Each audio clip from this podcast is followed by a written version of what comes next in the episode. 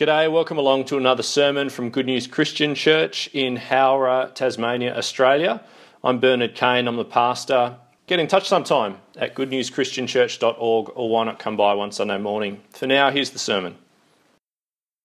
For the coming five weeks, we're going to delve back into the dim and distant uh, past, the life of Abraham um, over the past three years now. This is the third year that we'll be doing that, um, looking at. Uh, uh, at his life, and we're going to finish it off this year. Um, if I had to summarise the one story of the whole Bible, the one story of the entire Bible in a single sentence or a single phrase, it'd be this the kingdom of God. Namely, in God's people, in God's place, under God's rule. The kingdom of God, God's people in God's place, under God's rule. But it's in the life of Abraham that you really see that taking shape in a big way. Like, kind of for the first, you know, in, in terms of all of the pieces coming together, you really start to see it through the life um, of Abraham. Uh, and here's where we come to today, though. There, there are thousands of years between Abraham and Jesus, and another couple of thousand years between Jesus um, and us. And yet, the challenges of God's people for us today are so similar, time and again to the people back in the time of, of Abraham, um, God's people in God's place under God's rule um, way back then. Um, shall we pray together as we come to God's word?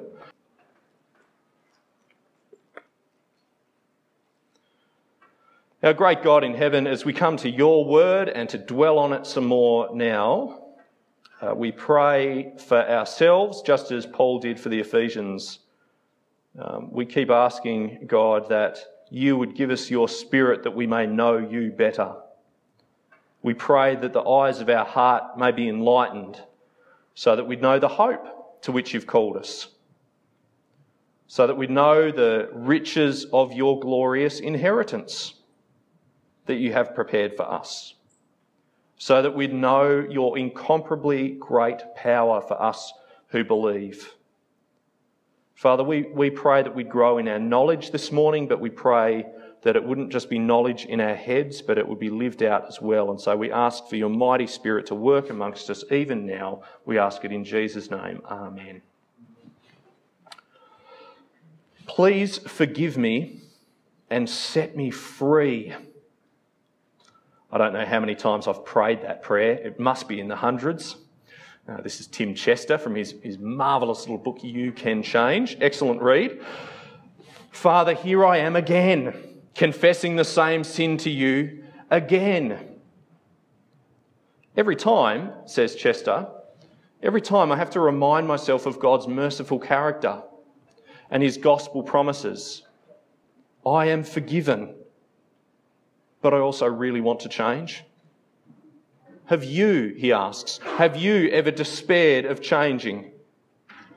Do you think that you're a lost cause? Maybe you think it's different for you. Other people can change, but your history or temptations or problems make it different for you.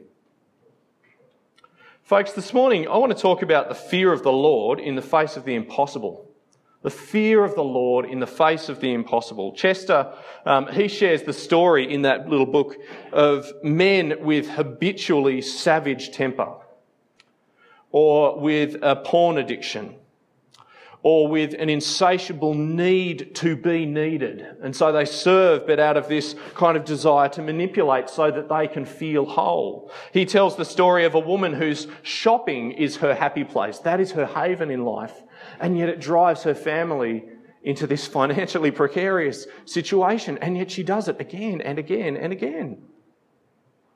Of another lady who is so diligent at church, so generous in service, and yet she is joyless and harsh and critical. And whether that's you or whether that's someone that you know and love, doesn't it, it prompts the question sometimes, is this nut just too hard for God to crack? Is it impossible?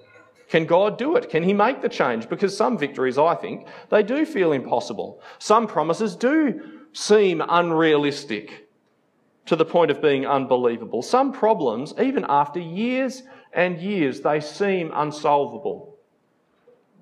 Perhaps it's patterns in your marriage. Perhaps it's character flaws. Perhaps it's the big ones, actually, you know, the grand, big problems of death and life after death. Well, whatever it is for you, I'd like to talk about this theme for God's people then, back with Abraham, and now the fear of the Lord in the face of the impossible. Now, we're going to have to set the scene because it's been a year since we've been in the life of Abraham. So come back with me now, please. If you've got it in front of you, um, it'll come up on the screen. But uh, if you've got it in front of you, Genesis 17, we need to pick it up from there and just rebuild the life of this man. So God picked Abraham kind of out of nowhere and said, Right, you, I'm going to restart with you. And God's lavishing these promises, and He's even made a covenant by this point, a really formal sort of promise to bless Abraham. He's picked him out. He's started making these commitments to Abraham. And so we need to kind of get ourselves back into his life. Genesis 17, verse 15, God also said to Abraham, so this is in one of those encounters between God and Abraham, and He says, As for Sarai, your wife, you're no longer to call her Sarai. Her name will be Sarah. I'll bless her and will surely give you a son by her. I will bless her so that she will be the mother of nations. Kings of people will come from her. Abraham fell face down. He laughed and said to himself, Will a son be born to a man a hundred years old? Will Sarah bear a child at the age of 90? And Abraham said to God, If only Ishmael might live under your blessing. Um, and I'll read that simply to set the scene, okay? This is one of the private appearances of the Lord to Abraham. Um, note a few things. Note the name change from Sarai to Sarah. We'll come back to that. Um, note the ages of Abraham and Sarah. Um, even if somehow these patriarchs had a miraculously stretched out lifespan, in Abraham's view, I'm past it, God. I'm past it. And yet, further down, verse 21, God is adamant, but my covenant I will establish with Isaac, whom Sarah will bear to you by this time next year. You're not past it, Abraham, not in my reckoning. And uh, note uh, Abraham's response as well. We read this bit before, I won't reread it. Abraham hears, doesn't he? And how does he respond? Do you remember? How does Abraham respond?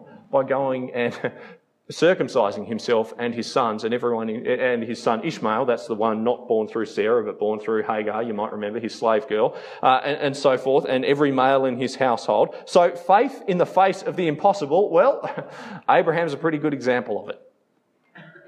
But today I want to pick it up from chapter 18. That's where we're going to mostly pick the story up from where the Lord, along with these two angels, their identities will become clearer only later as the story progresses, but the Lord appears, yes, to Abraham, but I think Sarah is the focus here, and that's where I want to really zero in on uh, today. Read with me from Genesis chapter 18, verse 1. The Lord appeared to Abraham near the great trees of Mamre while he was sitting at the entrance of his tent in the heat of the day. Abraham looked up and saw three men standing nearby. When he saw them, he hurried from the entrance to his tent to meet them and bowed low to the ground. Just notice, this is Abraham at this point in his life, not only old and so worthy of respect in that way, but he is powerful. Like he's got quite a vast um, household, uh, even to the point of being a bit like an army in, in some instances. This is a, and yet we see him here hurrying, he's rushing. In a moment, we're going to see him running. And he bows to the ground. What I'm saying is, it's not the done thing for a guy like Abraham to go bowing to just anyone, unless he knows who it is, who his guests are. Verse 3 He, that is Abraham, Abraham said, If I have found favour in your eyes, my Lord, do not pass your servant by. Let a little water be brought, and then you may all wash your feet and rest under this tree. Let me get you something to eat, so you can be refreshed, and then go on your way now that you have come to your servant. See the emphasis there. Very well, they answered. Do as you say. Incidentally, folks, can you think, is there any other time before Jesus in the Old Testament, is there any other time where the Lord actually eats with his people? Now, it's such a symbol of intimacy, of closeness, of presence. Can you think of another time in the entire Old Testament where that happens? Now, of course, where you have Jesus, Jesus comes eating and drinking with his friends, gathering people into God's presence, this intimacy. And of course, we, we reimagine that, don't we? Each time that we share the Lord's Supper, there's something so beautiful. And we have the promise of the eternal banquet But in the Old Testament, wow, Abraham. Do you see what I mean? All right, now, uh, I've rushed through that a little bit. Let's pick it up from verse 6. So Abraham hurried to the tents of, uh, tent of Sarah. Quick, he said, get three seahs of fine flour. That is kilos, kilos and kilos. And knead it and bake some bread. And then he ran to the herd, selected a choice tender calf, and gave it to a servant who hurried to prepare it. He then brought some curds and milk and the calf that had been prepared and set these before them. While they ate, he stood near them under a tree. Now, we've rushed through that, but that's okay. Believing Abraham, convinced Abraham, humble Abraham, hurrying around Abraham, I am your servant, bowing before the Lord, Abraham. But then Sarah, here she comes. She strikes such a different note here. And I kind of wonder as we come into verse 9 and following now do you think Abraham had even told her about the promises that God had spoken concerning her having a son. What do you make of it? Let's read from verse 9. Where is your wife, Sarah? They asked him. There in the tent, he said. Then the Lord said, I will surely return to you about this time next year, and Sarah, your wife, will have a son. Now, Sarah was listening at the entrance to the tent, which was behind him. Abraham and Sarah were already old and well advanced in years, and Sarah was past the age of childbearing. And so Sarah laughed to herself. And she thought, After I'm worn out and my master's old, will I now have this pleasure? Then the Lord said to Abraham, Why did Sarah laugh and say, Will I return? Sorry, will I really have a child now that I'm old? Is anything too hard for the Lord? I will return to you at the appointed time next year, and Sarah will have a son. Sarah was afraid, and so she lied and said, I didn't laugh, but he said, Yes, you did laugh. Sarah's derision, now this is Derek Kidner, I reckon he's bang on here. Her derision suggests that either Abraham hadn't told her of the promise, or he'd failed to convince her. But God's rebuke where he had been gentle with Abraham, rather points to the latter. That is, that Sarah was persisting in unbelief and not merely reacting in astonishment. Folks, I reckon we've got a, we've got to feel for Sarah, don't we? So maybe her husband had told her. But verse 11 tells us, do you remember that verse 11? That Sarah was past the age of childbearing. And that, that's this little Hebrew phrase there that the, the ways of women had ceased with her. It's talking about menopause. That's pretty much the definition of impossible. Abraham, it's not going to happen with me. That, that passage in Hebrews that, was describing Abraham and Sarah before, it pretty much nails it, doesn't it? For a woman in that culture, how did it describe them? Past age, as good as dead. So, like her husband, she laughed, but as one writer put it, it was melancholy, hopeless, and non believing laughter. She thought of herself as a decrepit old woman married to an old man. Why? Because some things feel impossible. Because, folks, some things are impossible. So, some things just plain are. And, and maybe it's big things like, you know, life after death, or maybe it's little things like, you know, anger or some awful habit or something, or maybe it's somewhere in between. The biological clock. It's not death, but it sure doesn't feel like life either. Impossible, says Sarah. But, folks, I just wanted to, us to notice three little features in this text. Features which, it's true, Sarah didn't respond very well to. But I think they are there for us who tend to think of certain things as impossible in life. Uh, number one is in verse 9, actually. Just notice how does this stranger who comes to them, these, these people out of nowhere, how do they name uh, Abraham's wife? The Lord, this stranger out of nowhere, speaking in chapter 18, verse 9, where is your wife, Sarah? Did you spot that before? The Lord had only just changed her name in the context of making promises about you're going to have a child. Your wife is going to bear a son. In other words, it is me, Sarah. the Lord. Uh, and secondly, features number two and three, let's take these together. Firstly, there in verse 12, we read, So Sarah laughed, what does it say? To herself, as she thought, After I'm worn out and my master is old, will I now have this pleasure of, of having children? But then put that together with the last little feature, verse 13. Then the Lord said to Abraham, Why did Sarah laugh and say?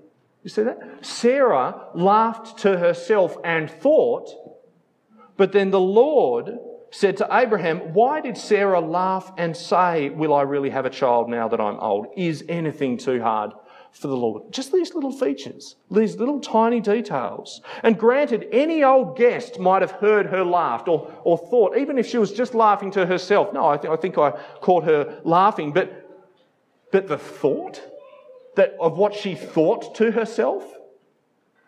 I wonder if it's just a little cue that was sadly lost on Sarah that, Sarah, I have a power that reaches within you. I know what is going on within you. You who think the ways of, the, of women are finished within you. Sarah, it's me, the Lord, speaking. Is anything too hard for the Lord? And yet, sadly, verse 15, Sarah was afraid, and so she lied and said, I didn't laugh. But he said, Yes, you did laugh. And we leave the story there with fear. But it's not fear of the Lord, not in the traditional sense anyway. We leave the story with a promise, but not one that's believed and not one that's trusted and taken hold of. It does make me wonder, though, whether brothers and sisters if we kind of know what to do with our doubts sometimes, when we feel a bit more like Sarah than we do a bit more like Abraham, if we know what to do with our, our feelings and our fears in our life together, whether we know how to talk about them. I wonder if we kind of fear talking about our doubts and our fears sometimes because we think others don't have them. Uh, we think we're the anomaly in the people of God. Or because we don't want to upset their faith the trouble is that it means that we never get to minister to one another's doubts and fears. We never get to learn the lessons together. We never get to share in the solutions, if I can put it that way. It's this catch 22. But I wonder if this might surprise us. So, this is um, a little paragraph from a bloke called Charles Scobie, uh, and he's looked at faith right across the Bible. And he makes this interesting conclusion. So, this is Charles Scobie. He says, While the Old Testament calls on people to trust in God and to love and obey Him. Okay? Trust and love and obey God. Yep. While the Old Testament calls on us to do that, it also has a lot to say about doubt and despair, he says.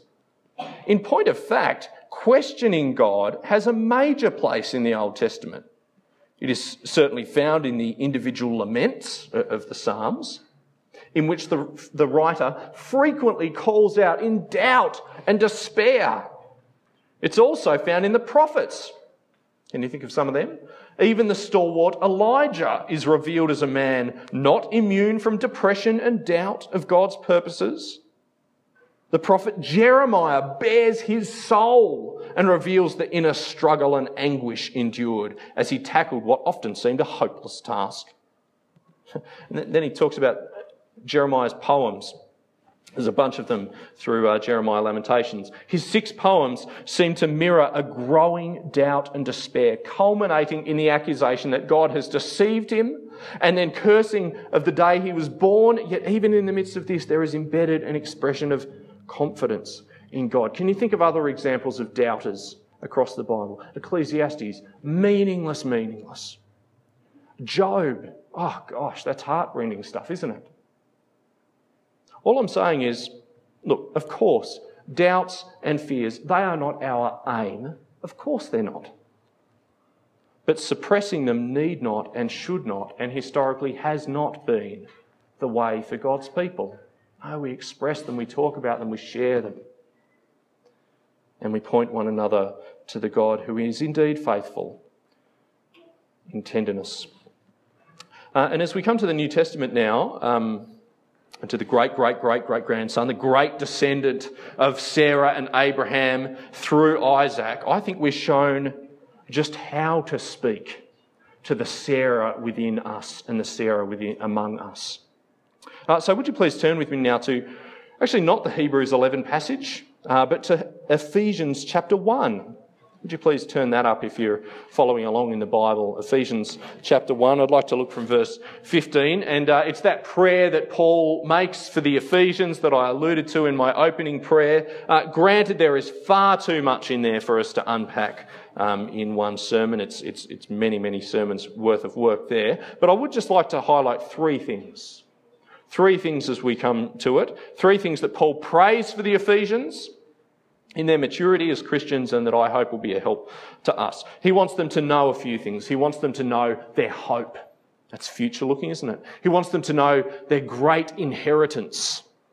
Again, future looking, hope and inheritance, future looking, but also things that sometimes can seem far off, can seem impossible, can seem out of reach. God, can you even, is that too hard for you? Uh, and he wants them to know, and this is the one I want to con- concentrate on God's power for us who believe. So take a look there with me from Ephesians chapter 1, verse 15. We'll read this prayer. For this reason, writes Paul, uh, the reason being God's eternal plan of salvation for his people through Christ, for this reason, ever since I heard about your faith in the Lord Jesus and your love for all the saints, I haven't stopped giving thanks for you, remembering you in my prayers. I keep asking that the God of our Lord Jesus Christ, the glorious Father, may give you the spirit of wisdom and revelation so that you may know him better. Now, what does he want them to know? Verse 18. I pray also that the eyes of your heart may be enlightened in order that you may know the hope to which he has called you the riches of his glorious inheritance in the saints and his incomparably great power for us who believe. Now, here's the important thing, O Christian. Whether your fears are the big, impossible things of life after death, the hope and great inheritance uh, that we have coming for us, or whether it's the, the small things, what is the power that overcomes the impossible obstacles, whether for us uh, or in the bigger scheme in, in God's design. Verse 20, have a look here. What is this power? So, the end of verse 19, uh, that power is like the working of his mighty strength, which he exerted in Christ when he raised him from the dead and seated him at his right hand in the heavenly realms far above all rule and authority, power and dominion, and every title that can be given, not only in the present age, but also in the one to come. And God placed all things under his, Christ's feet, and appointed him to be head over everything for the church, which is his body, the fullness of him who fills everything in every way. Christian, what we've got to remember as we face the impossible or seemingly impossible in life is the power of God at work for us, amongst us, and even beyond us. Christian, we don't just look to Jesus because he can forgive us when we fail at doing what feels impossible. Brothers and sisters, we don't just plead with Jesus because he understands us as we confront what feels impossible or daunting uh, or stretching. No, brothers and sisters, we go to Jesus because he has the power to change us, to grant us all that God has in store for us.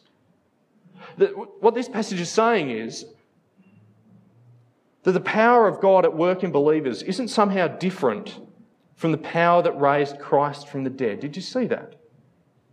Verse 19, his incomparably great power for us who believe, that power is like the working of his mighty strength which he exerted in Christ when he raised him from the dead. We haven't, in our Christian lives, we haven't got the dead batteries because Jesus used all the good ones raising Jesus from the dead. We haven't got the Dicky power board because Jesus used the good one in, in, in, in having Jesus defeat sin and death on the cross. Now, I'm not promising that you'll have victory here and now over every single sin in your life, but I want us to see that we call on a God who has power to defeat sin, power to defeat death. He's done it before and he exerts the same power in our lives. And Paul wants us to know that along with our hope, along with our inheritance. The fear of the Lord means that we can face the impossible, Christian. John Stott put it like this He said, If there are two powers which man cannot control, but which hold him in bondage, they are death and evil. Man is mortal, he cannot avoid death. Man is fallen, he cannot overcome evil. But God in Christ has conquered both and therefore can rescue us from both. To conclude, have you guys heard of Bob Kauflin? Bob Kauflin? He's, um, you might see his name just in the footnotes of our songs sometimes. So he's a, he's a songwriter from Louisville in Kentucky from a church called Sovereign Grace. And so you might have seen his name, Bob Kauflin, or you might have seen Sovereign Grace. And it seems to me, from having looked through, that pretty much every song that's come out of Sovereign Grace recently has had him somehow involved. So he's that, that kind of a guy. Anyway, I tend to think of songwriters as perpetually happy, kicking goals kind of people. Anyway, he went through an awful period, years actually, three years, which he described with words like hopelessness, characterized by depression, panic attacks, and itching. Um, and as the story goes, he, uh, Kauflin, he confessed his hopelessness to a pastor. Who was obviously a pastor who was close enough to him to have this conversation, but anyway, he confessed this hopelessness to a pastor who, to his great surprise, said, I don't think you're hopeless enough. Kauflin thought he was joking. The pastor explained if you were completely hopeless, you'd stop trusting in what you think you can do to change the situation and start trusting in what Jesus Christ has already done for you at the cross. And Kauflin said it was like a light came on. You know, he felt that he was facing the impossible and that it was too much. He didn't have the power to overcome it. But then he realised, thanks to this pastor, that he, Bob Kauflin, was not Bob Kauflin's hope. His hope was not in his own power. What was possible in his life was not to be defined by what he could muster up for himself. He says he learned to say to himself, I am a hopeless person, but Jesus Christ died for hopeless people. Can we pray together?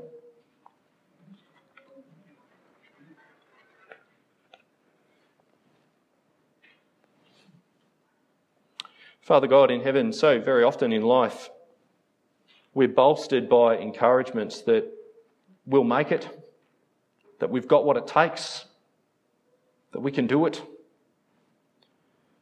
And yet that advice, it rings so hollow so often. And then we are plunged into disappointment or a bit of sadness or at least some self reflection. But Father, in the gospel, we're reminded that nothing is too hard for our Lord, that you can do the impossible, just as you did in the life of Sarah so even greater you did in the death and resurrection of the Lord Jesus Christ. And it is your power, Father, that's at work amongst us.